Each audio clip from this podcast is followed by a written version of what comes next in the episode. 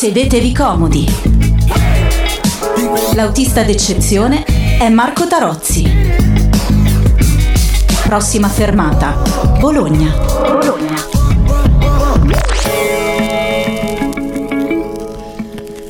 Buonasera amiche e amici in ascolto, buon fine settimana da Radiabo e da prossima fermata Bologna, Marco Tarozzi come sempre con me eh, questa sera in regia Giacomo Tuoto, Jack che è stato il mio primo regista a Radiabo e che ritrovo eh, questa sera. Andrea Neri è di là, è di là, comunque qua che gira, eh, c'è, anche, c'è, anche, Andrea che salutiamo. Allora mai come questa sera, eh, questo buon fine settimana mi sono un po' stonato fatto, eh, non so nemmeno se usarlo come speranza, come sogno, quasi come preghiera, ecco, forse è un modo per sentirsi meno soli, perché dalle nostre tv ci hanno eh, raccontato, magari in modo un po' filtrato, tante guerre, ma mai ci avevano raccontato della guerra in Europa. Insomma, una guerra che per la prima volta dopo più di 75 anni sentiamo davvero molto molto vicina. Forse quindi questo, questo, buon fine settimana è un modo per esorcizzare perché nessuno oggi può dirci davvero come evolverà questa situazione, chi ne sarà coinvolto e come. L'unica certezza che mi sento di condividere è quella di Ormanno Foraboschi. Chi era Ormanno Foraboschi? Era un grande intellettuale degli anni 60, un grande pubblicitario, tanto per ricordarvi un, un particolare, il famoso tonno che si taglia con un grissino, era stata una sua idea. Ecco, Ormanno Foraboschi era un libero pensatore degli anni 60 del secolo scorso. Nei suoi proverbi militari, che in realtà erano un inno al pacifismo, aveva chiarito tutto con sei parole. Chi fa la guerra la perde. Questo era il suo, il suo, proverbio militare che in questo caso è più che mai, è più, che mai azzeccato e importante. Allora, parliamo un po' di Bologna, succedono tante cose a, a Bologna questa, da, da, adesso in avanti. I, ci sono due appuntamenti in particolare eh, davvero, davvero mh, significativi. Uno è il primo marzo, il, saranno dieci anni senza Lucio Dalla mentre il 5 marzo un altro grande bolognese, eh, nato a Bologna, in via Borgonuovo, eh, 100 anni fa, quindi sarà la sua, la sua, mm, l'anniversario della sua nascita, i 100 anni dalla sua nascita, e parlo di Pierpaolo Pasolini.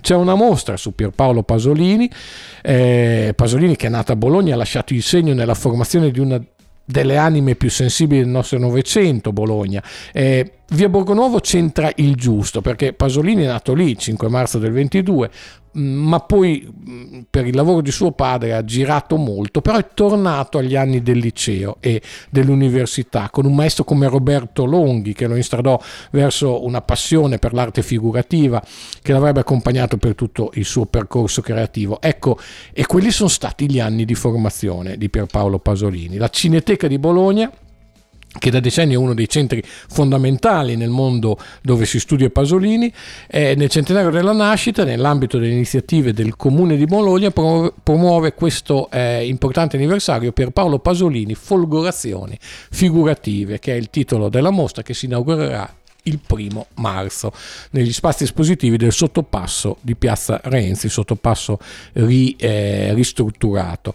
Invece Lucio Dalla, Lucio Dalla abbiamo detto il primo marzo, eh, dieci anni dalla sua scomparsa, ma il 4 marzo era anche, come eh, sapete, come dice la famosa canzone, 4 marzo 1943, eh, una canzone che poi lui ha sempre cantato nei concerti, ma forse eh, dalla quale si è eh, si è evoluto eh, prima con Roberto Roversi, poi, poi con, le, con, le, nuove composizioni sue da Come profondo il mare in poi.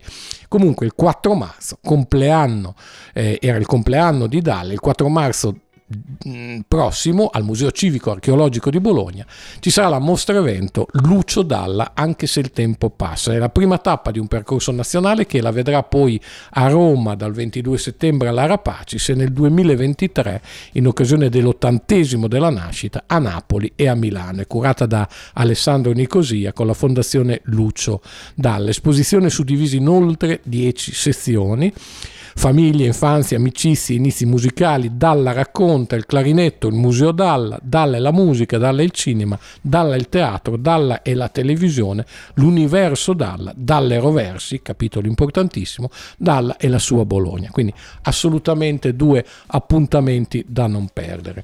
Di Dalla parleremo anche nel corso di questa puntata perché, eh, perché oggi eh, mi sono portato, anzi mi sono portato al telefono perché eh, è a Ravenna in questo momento, ma lo ringrazio perché è qui e starà qui con noi eh, per un po', eh, ci farà compagnia un ospite importante, molto importante secondo me, bolognese anche lui, eh, anche se a Ravenna, e lo saluto intanto, saluto eh, Stefano Salvati che è già in linea con noi. Ciao Stefano. Ciao Marco, ciao a tutti gli spettatori. Allora, chi è Stefano Salvati? Ascoltatori, ascoltatori. sì, è vero, è Sono vero, abituato al video, al video, quindi... Allora, perché Stefano Salvati è abituato al video? Perché per chi non lo conoscesse, se Stefano è da oltre 30 anni uno dei più famosi e quotati registi di videoclip internazionali. Ha lavorato con i più grandi artisti italiani, da Vasco Rossi, Zucchero, eh, Bocelli, Ramazzotti, Laura Pausini, Fiorello, Ligabue, Venditti, ma non solo Gino Paoli, poi no. adesso non li, cioè, non li, dico tutti, perché Ligabue recentemente, ma ha firmato video di Sting, di Billy Preston, di Tony Child, degli Aerosmith. Eh, da qualche anno ideato insieme a Raffaella Tommasi un progetto che è già lanciatissimo, ma mh, vi dico solo il nome, Imagine Action, perché dopo parleremo con Stefano di questo, eh, è il suo progetto più recente è capolavori immaginati eh, attraverso il quale ha prodotto eh, videoclip di canzoni immortali pubblicate in tempi in cui i video non c'erano, non venivano prodotti o almeno non erano eh, quelli, eh, quelli, a cui si, che, che, siamo abituati a vedere oggi. E tra le altre eh, ci sono i video di, di, di, canzoni storiche come La velenata di Guccini, Sapore di sale di Paoli, Notte prima degli esami di Venditti, ma anche appunto due eh, canzoni importantissime di Lucio Dalla come Profondo il mare che fu ehm, la canzone di svolta quando lui eh, salutò, chiuse anche un po' eh, ce l'ha raccontato venerdì scorso Andrea Bagnoli di Pendragon che nipote di Roversi che è nipote di, di, Roverso, di Roberto Roversi quindi chiuse con Roberto Roversi e per la prima volta eh, anche grazie a quello che aveva preso da Roberto Roversi perché Dalla era una spugna, in questo senso fece un, un, il, il suo primo album tutto scritto da lui, come Profondo il mare, dicevo, e Futura sono le due canzoni di Dalla che eh, fanno parte dei capolavori immaginati. Stefano, ho detto eh, un sacco di cose, spero di non aver detto troppe corbellerie, insomma. Ma no, hai parlato, come dire, un po' della, della mia carriera, certo. Quindi Vogliamo partire da Lucio Dalla, dato sì, che l'hai citato? Sì, possiamo partire da Lucio Dalla perché l'ho citato, poi credo tu fossi già eh, in collegamento quando stavo appunto ricordando la mostra che aprirà il 4 marzo. Certo. E, e tu hai fatto questi due lavori che fanno parte dei capolavori immaginati, che è una bellissima eh, iniziativa, una bellissima idea, cioè tu hai messo la tua arte eh, di, di, di crea- creazione di videoclip, non solo la tua perché ci sono anche degli altri registi, ma comunque hai prodotto eh, questi capolavori immaginati, cioè dando immagini a eh, musiche che sono entrate nella storia della canzone italiana.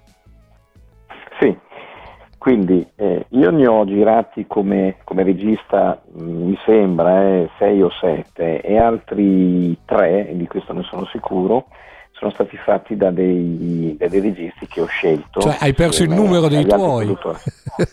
ho perso il numero dei miei, sì, perché in assoluto io penso di aver girato da quando ho cominciato più di 400 videoclip, più pubblicità, film, eccetera, eccetera.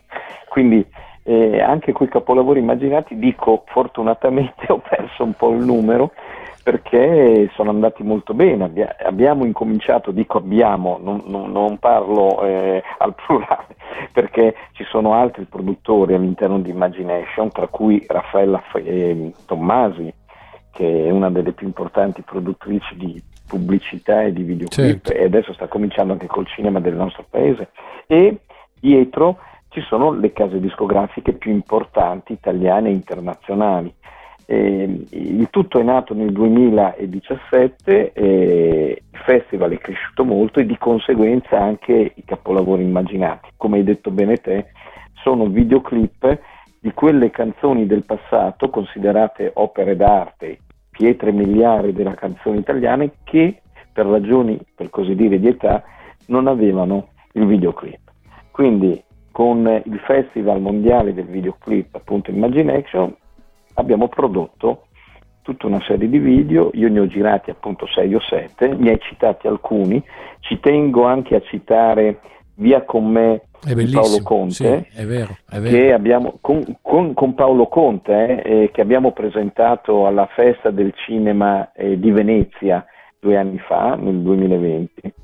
E, ah, e poi ci tengo a dire un'altra cosa importante, che eh, gli artisti che sono ancora vivi ovviamente partecipano al videoclip, perché questi diventano videoclip ufficiali, certo. che hanno tra l'altro milioni di, visualizzazioni. Pensa che per eh, Notte prima degli esami di Antonello Venditti, questa canzone meravigliosa, il videoclip in pochi anni ha superato le, eh, i 21 milioni di, di, di, views e sono tutti veri, eh? cioè proprio eh, come perché ci sono dei cantanti dei quali non posso fare il nome che a volte comprano le visualizzazioni sì, per, per far vedere che sono molto seguiti. No, questi, dato che sono videoclip ufficiali e quindi nei canali ufficiali degli artisti e delle case discografiche, sono assolutamente tutti veri. Sì, Ci tengo a citare, scusa, dimmi, anche dimmi, dimmi. Un, altro, un altro videoclip importante, un altro capolavoro immaginato, che è quello eh, di Luciano Ligabue, esatto. con Luciano, Luciano Ligabue ha partecipato lui, che è Sogni di rock and roll, una delle sue canzoni più importanti, che tra l'altro è la prima canzone vera di Luciano Ligabue, detta proprio da lui, con la regia di Fabrizio Moro, eh, che abbiamo presentato, che abbiamo girato l'anno scorso e abbiamo presentato al Festival del Cinema di Roma, tra l'altro con un grossissimo successo, con gli stessi artisti eh, presenti. Sì, Quindi... io, io, ti fermo un attimo su Dalla perché voglio eh, andare sì. dietro a questo discorso che abbiamo iniziato. Intanto Imagination, che mi, mi sembra che sia una, un, ovviamente non è più solo un progetto, è una cosa che è già andata in scena, eh, però è una cosa eh, fantastica, cioè è, è stata un'idea eh, bellissima per eh, dare una, una internazionalità e dopo poi eh, ti farò la seconda domanda che riguarda, prima hai detto certo. queste sono opere d'arte. Partiamo dalla prima. Ecco, que- la prima è proprio Imagination. Che cos'è Imagination? Come l'hai pensata e quanto è cresciuta? Perché è cresciuta tanto. Oltretutto ha superato anche eh, questo, questo, periodo difficilissimo. Hai, ti sei inventato anche Imagination eh, al cinema all'aperto, in, in un posto eh, enorme, incredibile. Quindi è anche tutto un insieme di, di, di creatività che, che, che, sono, che, sono, andate ehm, eh, mescolandosi, mettendosi insieme per creare un evento veramente eh, internazionale, con ospiti internazionali. Imagination è il più importante festival del videoclip al mondo e dal, 2000, e dal, e dal 2002, eh, scusa, un attimo mi sono impappinato, eh, è nato eh, nel 2017 eh, in eh, Emilia Romagna e quest'anno è quindi il sesto anno, perché lo faremo anche quest'anno, sempre in Emilia Romagna e non posso dire ancora il luogo, perché ogni anno o al massimo ogni due anni eh, con la regione Emilia Romagna si è sempre deciso di cambiare il luogo, perché Imagination serve anche a dare visibilità al territorio, quindi certo. l'abbiamo fatto per dire a Ravenna, a Cesena, a Forlì e quest'anno andremo in un altro posto che tra qualche settimana eh, verrà pubblicizzato. Ah, a Forlì l'avete quindi, fatto nell'aeroporto, tra l'altro. Sì, tra l'altro esatto, eh, nel primo anno del, di pandemia io insieme a Raffaella Tommasi e ai discografici ci siamo inventati questa idea eh, di grande successo, devo dire, con orgoglio. Abbiamo creato nell'aeroporto di Forlì, che in quel periodo era chiuso, il più grande drive-in al mondo. Cioè, immaginatevi Bellissimo. uno schermo di circa 40 metri con un palcoscenico dove si esibivano i cantautori, i cantanti, le band di circa 70 metri, quindi un palco da stadio pieno di luci con, una, con un'amplificazione da grandi concerti e, e c'erano e ogni sera 700-800 automobili. E abbiamo creato un format che non esisteva perché è ovviamente un drive in particolare con i cantanti che raccontano le loro storie intercalati ai videoclip su questo mega schermo e che cantano anche, che si esibiscono. Un format, come dicevo, molto particolare perché immaginati che invece dell'applauso e delle urla, dopo ogni esibizione, ogni videoclip, ogni cosa interessante che i cantanti dicevano, i clacson. la gente usava il clacson. Fantastico. quindi è un'operazione, ma poi, ma poi bellissimo perché la gente eh, pur essendo una cosa nuova, e questa è stata la cosa fantastica che né io e nessun altro di quelli che organizzavano il festival ci aveva pensato. Cioè la gente si era portata da casa tavolini, sedie da mangiare. Quindi eh, questo drive-in era, era, è, è, diventato praticamente una specie di Woodstock, questo grande concerto che si fece nei primi anni 70, riportato ai nostri giorni nell'aeroporto, dove veramente vedevi eh, ragazzi di 20 anni, il convicino, il nonno di, di 70 anni e con anche bambini di 7-8 anni. Una cioè, Woodstock in macchina, insomma. una Woodstock in macchina che poi eh, dato che era permesso eh, anche mm, con la pandemia di uscire dalla macchina, ma non, non, potevano allontanarsi dalla macchina, dovevano stare vicino alla macchina, quindi c'è chi si, si, si, si sedeva su queste seggioline portatili che, che, si erano portati da casa o addirittura c'è chi si sedeva sui cofani delle macchine, addirittura c'erano dei camioncini con 5-6 persone nel camioncino che a volte ballavano perché quell'anno c'è stato anche J-Ax. Comunque, eh, Imagination è, appunto è questo, è, eh, un festival dove i cantanti, i grandi artisti italiani e internazionali raccontano le loro storie ai giornalisti più importanti musicali del nostro paese, intercalati ai loro videoclip più belli e, e in questa situazione devo dire molto interessante e cantano anche due, tre, quattro, cinque brani, quindi è un format veramente molto particolare che non ha nulla da invidiare ai grandi concerti. E ci, e hai portato per esempio Anastasia e Sting certo, anche sono venuti, certo. quindi dico C'è Mark Knopfler, esatto. e Luis Fonsi, poi per, per, gli, per, per, gli, amanti del rock sono venuti Travis, gli Sparks addirittura, che sono un gruppo cult mitico più una marea di cantanti, cantautori e band importantissimi del nostro paese. Da, da, da, adesso non vorrei eh, tirar fuori qualcuno, però voglio dire, in questi anni abbiamo avuto per dire 12 personaggi che hanno vinto il Festival di Sanremo almeno una volta. L'anno scorso ce n'erano 5, Diodato, Mahmood, Cocciante, che l'unica esibizione che ha fatto in Italia l'anno scorso l'ha fatta da noi al festival, eh, Fabrizio Moro, Ron, eh, poi anche tantissimi eh, artisti che piacciono ai giovani, da Gazzelle a Elodie e a tantissimi altri. Senti, prima abbiamo detto, eh, quando abbiamo parlato appunto dei cap- capolavori immaginati, eh, che certe musiche sono delle opere d'arte. E c'è una cosa che eh, a raccontarla così è pure divertente. Insomma, ehm, il ministro Dario Franceschini nel gennaio 2020 a un certo punto ha deciso di rendere operativo il task credit per i videoclip. Cosa significa? Che ha riconosciuto che i videoclip sono delle vere e proprie opere d'arte e in questa decisione del ministro Franceschini c'è tanto, tantissimo eh, zampino di Stefano Salvati. Però la cosa che dicevo è, è divertente pensarci che prima, prima che tu ti, ti sbattessi, se vogliamo così, per, per ottenere questo, questa, eh, questo riconoscimento ai videoclip, i videoclip erano considerati alla stregua dei film pornografici. Sì, e la cosa mi dava un po' di fastidio, Eh, essere considerato come un regista di porno. Cioè, voglio dire, Eri non- il Gio D'Amato della loro- canzone.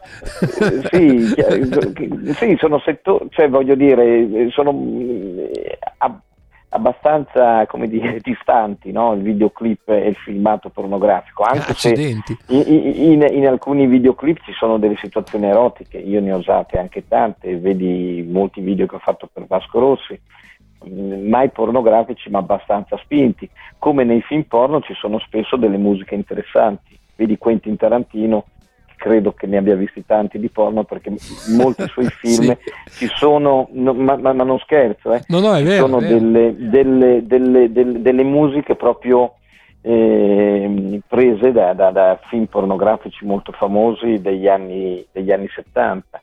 Quindi, ehm, eh, quindi volevo dire, eh,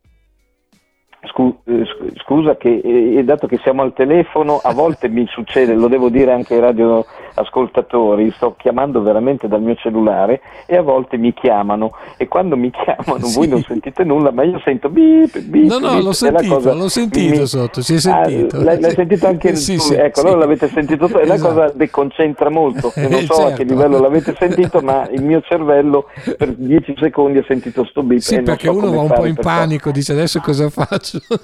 No, ma più che altro non è il panico, intanto non, non è- ov- ovviamente non avrei risposto, non avrei, non avrei messo però è molto fastidioso. Ah, Comunque, tornando avanti, mi stavo, mi stavo perdendo ah, sui film Ah no, ecco, ma non solo. I videoclip, eh, oltre ai film porno, venivano ehm, comparati ai video che istigano alla violenza e Esatto. questo mi dava molto fastidio, ma dava fastidio anche a tutti i miei colleghi e anche ai discografici, ma anche agli artisti, ai cantanti, eccetera, eccetera. Quindi, dopo circa due anni, perché ci abbiamo messo due anni, di, di- di, eh, lettere a Franceschini, di eh, coinvolgimento di artisti, perché eh, io ho coinvolto circa 70 artisti e tutti questi artisti mi hanno rilasciato un video da Fiorello, a Gino Paoli, a Venditti, a Gianna Nannini, a Armalmeta, eccetera, eccetera. E sono andato da Franceschini, sono riuscito ad avere un appuntamento con Franceschini, tra l'altro a Ravenna, e devo dire che sono riuscito a convincerlo anche abbastanza facilmente perché colpo di scena Franceschini conosce, conosce bene i videoclip ed è addirittura un appassionato di videoclip Franceschini, anzi mi ha confidato il giorno che gli ho spiegato il perché del videoclip opera d'arte che è uno dei suoi sogni così è di girare un videoclip. Quindi sì sì guarda, è, è stata una situazione veramente molto eh, surreale Però, e, insomma- quindi, e- e- e quindi- e quindi si è convinto e dopo pochissimi giorni ha firmato il nuovo decreto e con quella firma i videoclip non solo sono diventati opere d'arte in Italia, ovviamente quelli che se li meritano, eh, perché ci sono video belli, video brutti come in qualsiasi Certo, situazione artistica, certo. ma sono comparati al cinema, ai, ai documentari, ai cortometraggi e a tutto ciò che riguarda eh, la situazione artistica del nostro paese. E la cosa altrettanto importante che possono attingere da quest'anno ai contributi statali, Eh, quindi certo. al tax credit e ai bandi, cosa Che- prima non era possibile. Credo che insomma i tuoi colleghi ti debbano qualcosa in questo senso. Beh, eh, tra un po' andrò in giro a bussare. Eh. Beh, a parte, a parte gli scherzi, io sono molto orgoglioso Eh, eh, di questa situazione, sì, sì, molto. E poi sono diventato in qualche modo anche un po' una specie di consulente del MIBACT. Non è il termine giusto, eh, perché in realtà non lo sono, ma eh, diciamo che eh, il, il, il, tax credit è passato anche da me e da Enzo Mazza, che è il presidente della FIMI. La FIMI è l'associazione nella quale ci sono tutte le case discografiche più importanti del nostro paese. Quindi io ed Enzo Mazza, insieme anche a Raffaella Tommasi, abbiamo dato una serie di, dire, di, di, di consigli e abbiamo messo il nostro know-how a, a, disposizione dei tecnici del MIBAD, ecco, per, per fare in modo che la legge venisse scritta bene.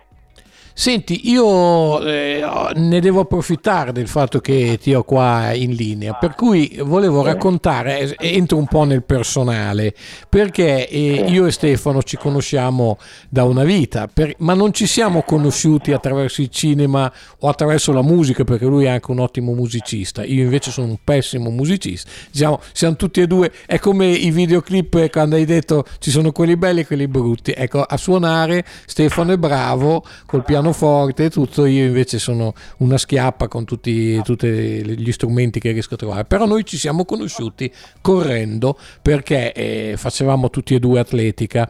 Eh, ma eh, al di là di questo, che è una cosa personale, in quei tempi io non sapevo, pensa, l'ho imparato, pensate, l'ho imparato molti, molti anni dopo, che lui già da prima eh, aveva questa passione per il cinema. Stefano a 12 anni aveva una casa della sua famiglia in Appennino e aveva inventato un cineforum eh, estivo quando andava su durante le vacanze, un cineforum eh, in cui impegnava tutta la famiglia e lui veniva giù in treno a scegliere le, le piste no, de, dei film eh, nella zona di Via Mendola dove c'erano tutte le, le case cinematografiche eccetera a 12 anni se non sbaglio 12, ma poi mi correggerai tu, veniva giù, sceglieva i film da proiettare, tornava su in Appennino e faceva il suo cineforum. Tu hai cominciato così ad appassionarti al cinema.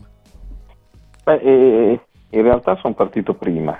Addirittura? Perché eh, sì, sono partito prima, sì. Eh, nel senso che mio padre era un appassionato di, di cinema e aveva comprato, quando io avevo tre anni, credo, una, una mm, cinepresa Super 8. Sai, negli anni 60, nei primi anni 70, ovviamente non c'erano le telecamere amatoriali, c'erano solo quelle sì. professionali, quindi diciamo così, gli amatori del tempo eh, per farsi i loro film, i loro contro- cortometraggi o, di, o, solamente riprendere i figli, la famiglia, gli amici usavano queste cineprese Super 8. Quindi eh, mio padre incominciò a usarla e chiaramente io ero uno dei suoi soggetti preferiti, essendo il figlio, e, e la cosa mi, mi, mi, mi, piacque subito, cioè quel, quell'oggetto mi sembrava magico, che come dire, eh, magicamente eh, filmava eh, e poi dopo poco poteva si poteva vedere quello che aveva filmato con dei proiettori.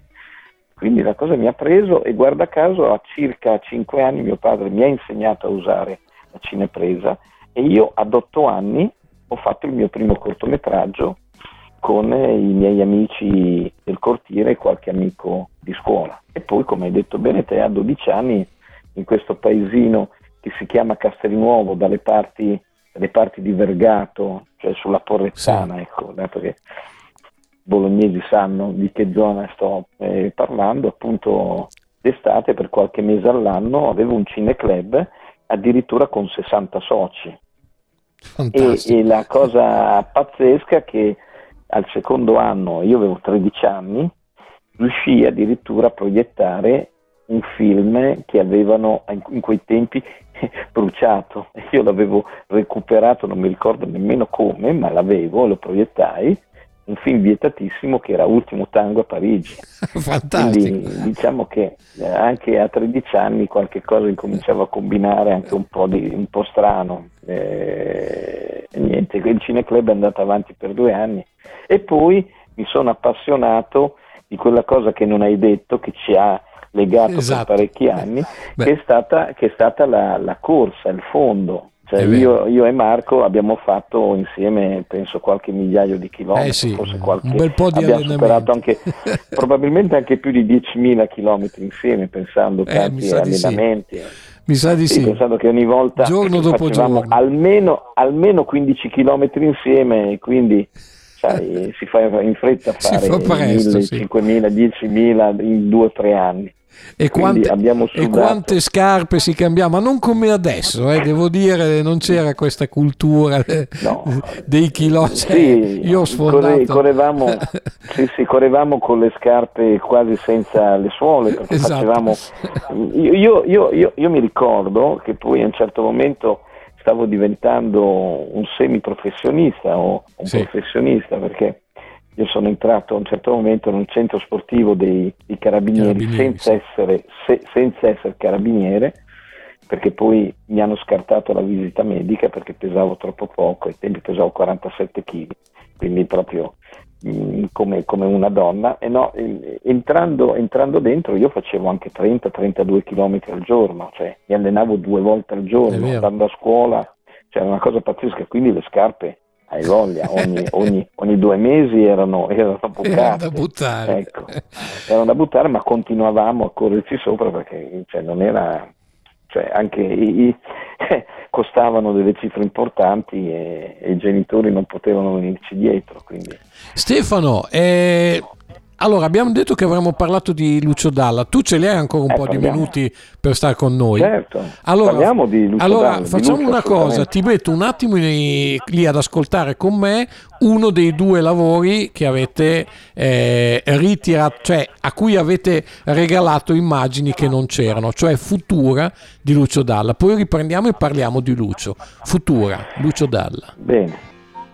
Lucio Dalla, Futura, stavo pensando Stefano Salvati, l'ho messa per, per ricordare il capolavoro immaginato eh, e quindi anche il tuo lavoro, ma mi sembra aspettiamo senza avere paura domani che fosse anche il, il pezzo giusto da mettere eh, questa sera, insomma, eh, per quello che sta succedendo, su, succedendoci intorno. Eh, Lucio Dalla eh, Stefano, tu l'hai conosciuto bene. Ma io l'ho conosciuto molto, ma molto bene Lucio. Pensa che eh, con la mia azienda ho prodotto per Dalla eh, i videoclip di tanti cantanti giovani che lui, che lui aveva con la sua etichetta.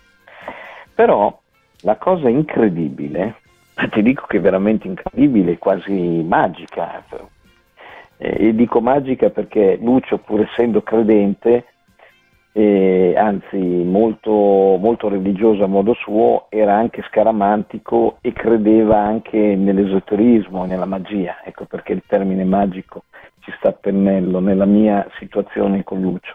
Perché Lucio si è avvicinato più volte a me per fare dei video, addirittura una trasmissione importantissima, la sua prima trasmissione come eh, autore e regista e io dovevo essere l'altro regista, lui do- doveva essere il regista tra virgolette più artistico, io più, quel, più, più tecnico in quell'operazione e la trasmissione si chiamava si chiama Taxi, sì. tra l'altro condotta da, da, anche un tuo amico Giorgio eh, Comaschi, Comaschi Giorgio, Giorgio, sì. Giorgio, sì, Giorgio Comaschi, una trasmissione che io ho preparato per mesi e poi eh, non si sa come, dieci giorni prima che iniziasse la trasmissione, due settimane prima, sono stato licenziato.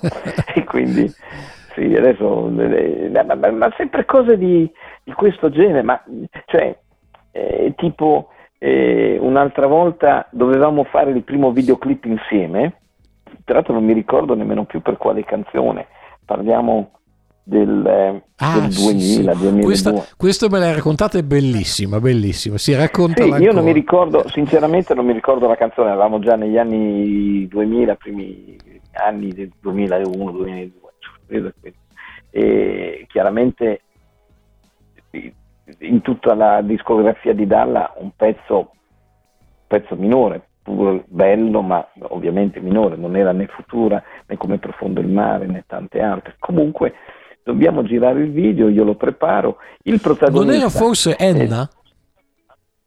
No, Enna ah. è degli anni 90 ed è stato fatto eh sì, è prima, è prima sì. ca- No, ma eh, allora dovevano fare il videoclip, lo prepariamo, pazzesco, c'erano tanti luoghi, c'era una storia anche molto interessante, e... però il protagonista era un giocatore di basket molto famoso ai tempi. Esatto eh, amico di Lucio, eh, uno dei più famosi. Io non sono un esperto di basket, quindi non. Te lo dico io, anche perché è per questo che ho detto Enna, perché sono caduto nel tranello, perché era Sasha Danilovic.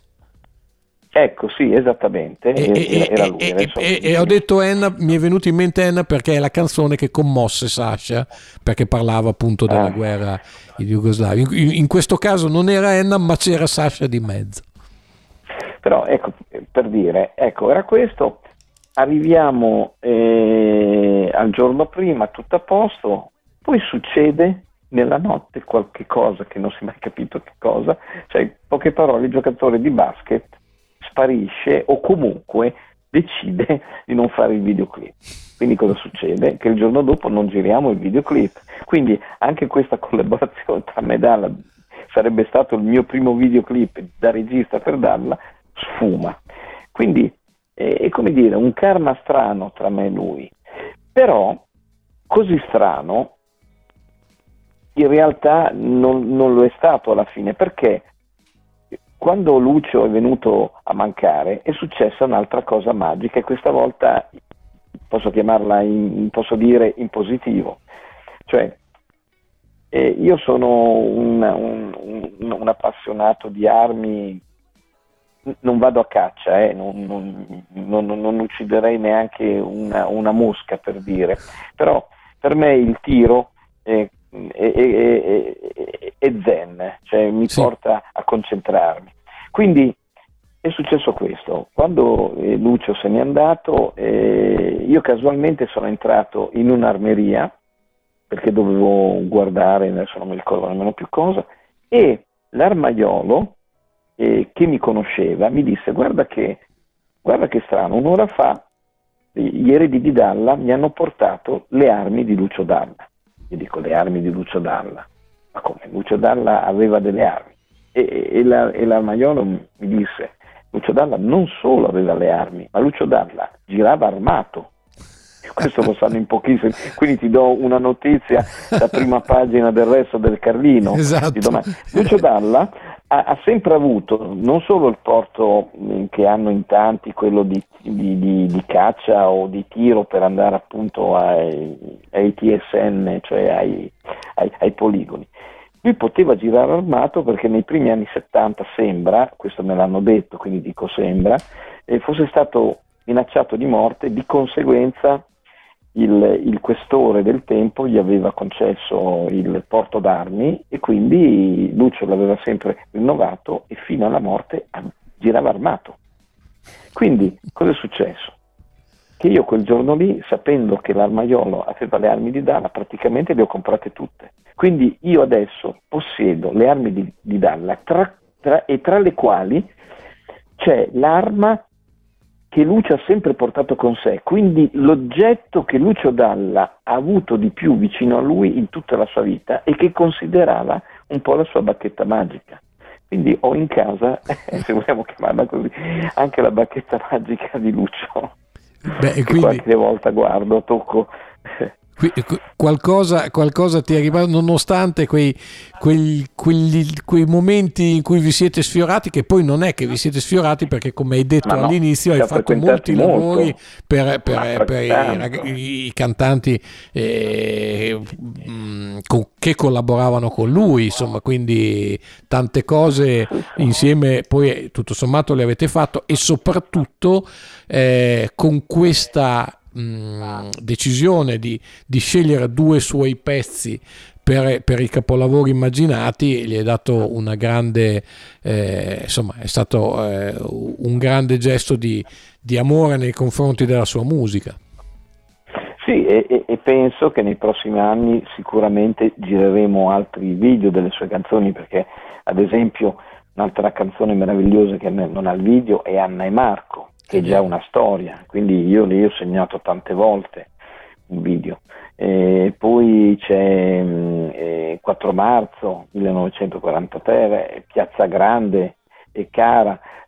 ma a me piace molto, cioè, Futura, Balla Ballerino. È cioè. vero, eh, ma eh, a me piace, abbiamo ascoltato Futura che è bellissima, ma mi piace molto l'idea che hai fatto come Profondo il mare, perché come Profondo il mare è stato veramente il, il momento in cui Lucio, cioè eh, salutando la, la, la, collaborazione con Roberto Roversi, si è eh, reso indipendente. E poi eh, ci fu un distacco anche piuttosto amaro all'epoca, però eh, nel tempo eh, loro si sono ritrovati, hanno fatto alt- anche altre cose, Rovex ha dato degli altri testi negli anni 90 e poi soprattutto Lucio, eh, quando se ne andò Roberto Roversi, eh, gli, gli, fu, fu eh, molto riconoscente nei suoi confronti e disse se non ci fosse stato Roberto io avrei fatto l'idraulico, disse proprio così. Quindi voglio dire, mm. come profondo il mare è proprio una, una canzone di un pezzo, è tutto l'album di eh, una pietra miliare perché eh, finisce una fase di Lucio Dalla e inizia una fase che poi è quella che lo ha fatto diventare eh, famosissimo, quindi perché era forse, cioè quando lavorava con Roversi era meno, era più di nicchia tra virgolette, anidride solforosa, il, il mondo aveva cinque teste, eh, un po' già automobili con nuvolari per carità, però quello fu il, il, l'album di, della rottura. Dopo è arrivato proprio come Profondi Mare, quindi una grande scelta secondo me. Sì, ecco, sì, assolutamente. Poi ecco, eh, Lucio, eh, guarda caso, non controversi, aveva avuto un briciolo di successo nei primi anni 70 sì. eh, con due canzoni, con eh, appunto 4, 4 marzo, 1943 e, e, Piazza, Piazza Grande, Grande sì. non scritti appunto da, da Roversi, pezzi meravigliosi e mi sembra che con uno dei due si sia piazzato addirittura con 4 marzo 43 arrivò terzo a Sanremo, sì. Eh, quindi che poi voglio dire non, non, non portò fortuna a Lucio perché comunque veniva considerato un cantante di nicchia Mm, era il contrario dell'essere bello, a quei tempi era molto timido perché c'è anche un'altra cosa particolare che svelo, mm, che poi svelo fino a un certo punto perché qualche, qualche ascoltatore lo sa ma in molti non lo sanno.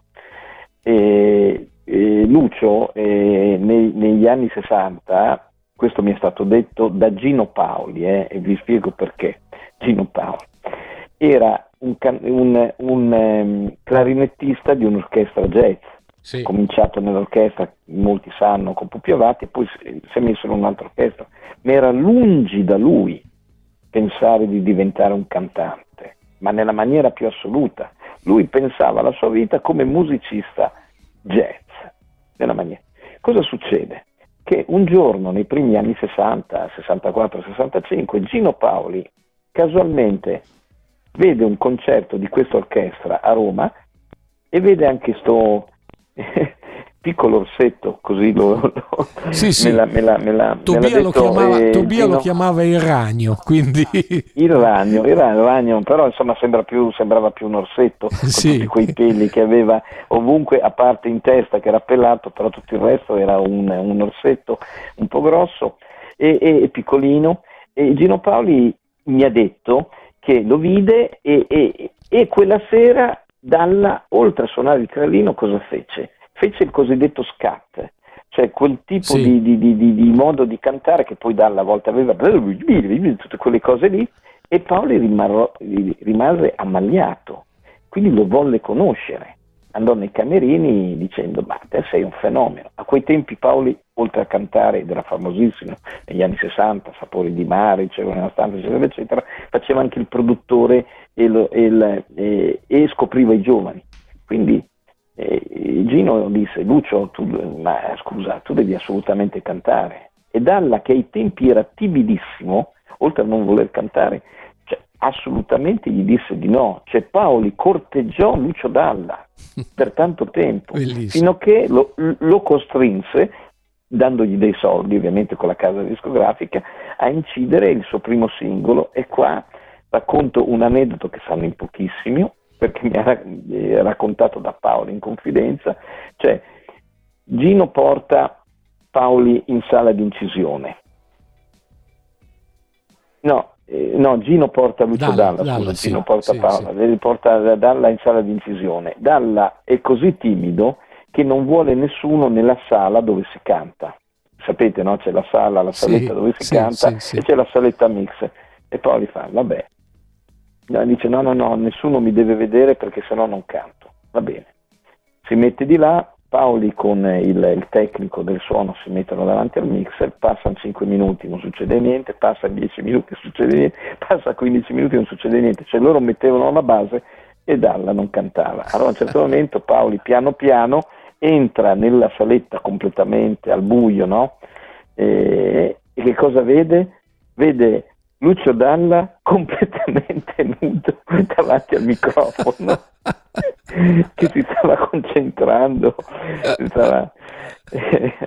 ecco questo è il primo giorno in sala di incisione di Lucio Dalla Bellissimo, bellissimo. Senti Stefano, come, come, temevo siamo arrivati in fondo perché, perché, mi mancano due minuti, allora grazie anche per questi aneddoti bellissimi, eh, diciamo il nostro modo per aprire questa settimana eh, che parlerà di Lucio Dalla e lo ricordo di Pierpaolo Pasolini, 5 marzo, 100 anni dalla nascita. Eh, Stefano, in bocca al lupo per Imagine Action, non ne hai bisogno ma te lo, te lo, diciamo lo stesso perché è una grande, è una grande idea. Hai detto eh, a breve, a breve eh, si saprà anche dove lo, lo, fai, tu lo sai già ovviamente, ma eh, ti faccio un'ultima domanda, abbiamo proprio un minuto. Eh, li riempiamo questi stadi finalmente? Eh, Ma, torniamo allora voi, negli stadi voi... a ascoltare dei concerti. Cioè, un minuto allora e voi... dieci. Va bene, allora facciamo finta allora, che non ti dica niente, cioè che te lo dico ma non siamo in onda. Eh. Sì, e non siamo in onda. Sente, no, no. E, e, magari, e, magari, si avvera diranno ma Salvati è come Nostradamus. Esatto. Allora vi confermo che quest'estate si faranno i concerti negli stadi. Beh. No, confermo a te, eh, non ho detto niente. Certo, certo, non ci ha sentito nessuno. Quindi Marco, se tu vuoi comprare i biglietti di qualche concerto negli stadi, vedrai che tra una settimana usciranno ufficialmente tutti gli, ok. Adesso non, non so dirti se gli stadi saranno completamente pieni, ma si faranno. Quindi tutti i fan di Vasco Rossi, dei cantanti internazionali, di Ultimo. Prepararsi, di prepararsi. Stefano Salvati. Sarà un'estate calda. Stefano Salvati, calda. grazie di essere stato con me, grazie davvero. E noi ci sentiamo grazie presto. Grazie a te Marco. E certo, e grazie a tutti quelli che ci, ci, hanno ascoltato. E domani ci riascolteranno in replica alle 12. Grazie Stefano. Ciao a tutti. Ciao, ciao, ciao. ciao. E noi chiudiamo qui. Avevo un po' di cose da dirvi, ma sapete cosa faccio? Ve le dico venerdì prossimo perché tanto non scadono e così mi tengo anche qualcosa. Mi, ho già un po' di compiti fatti.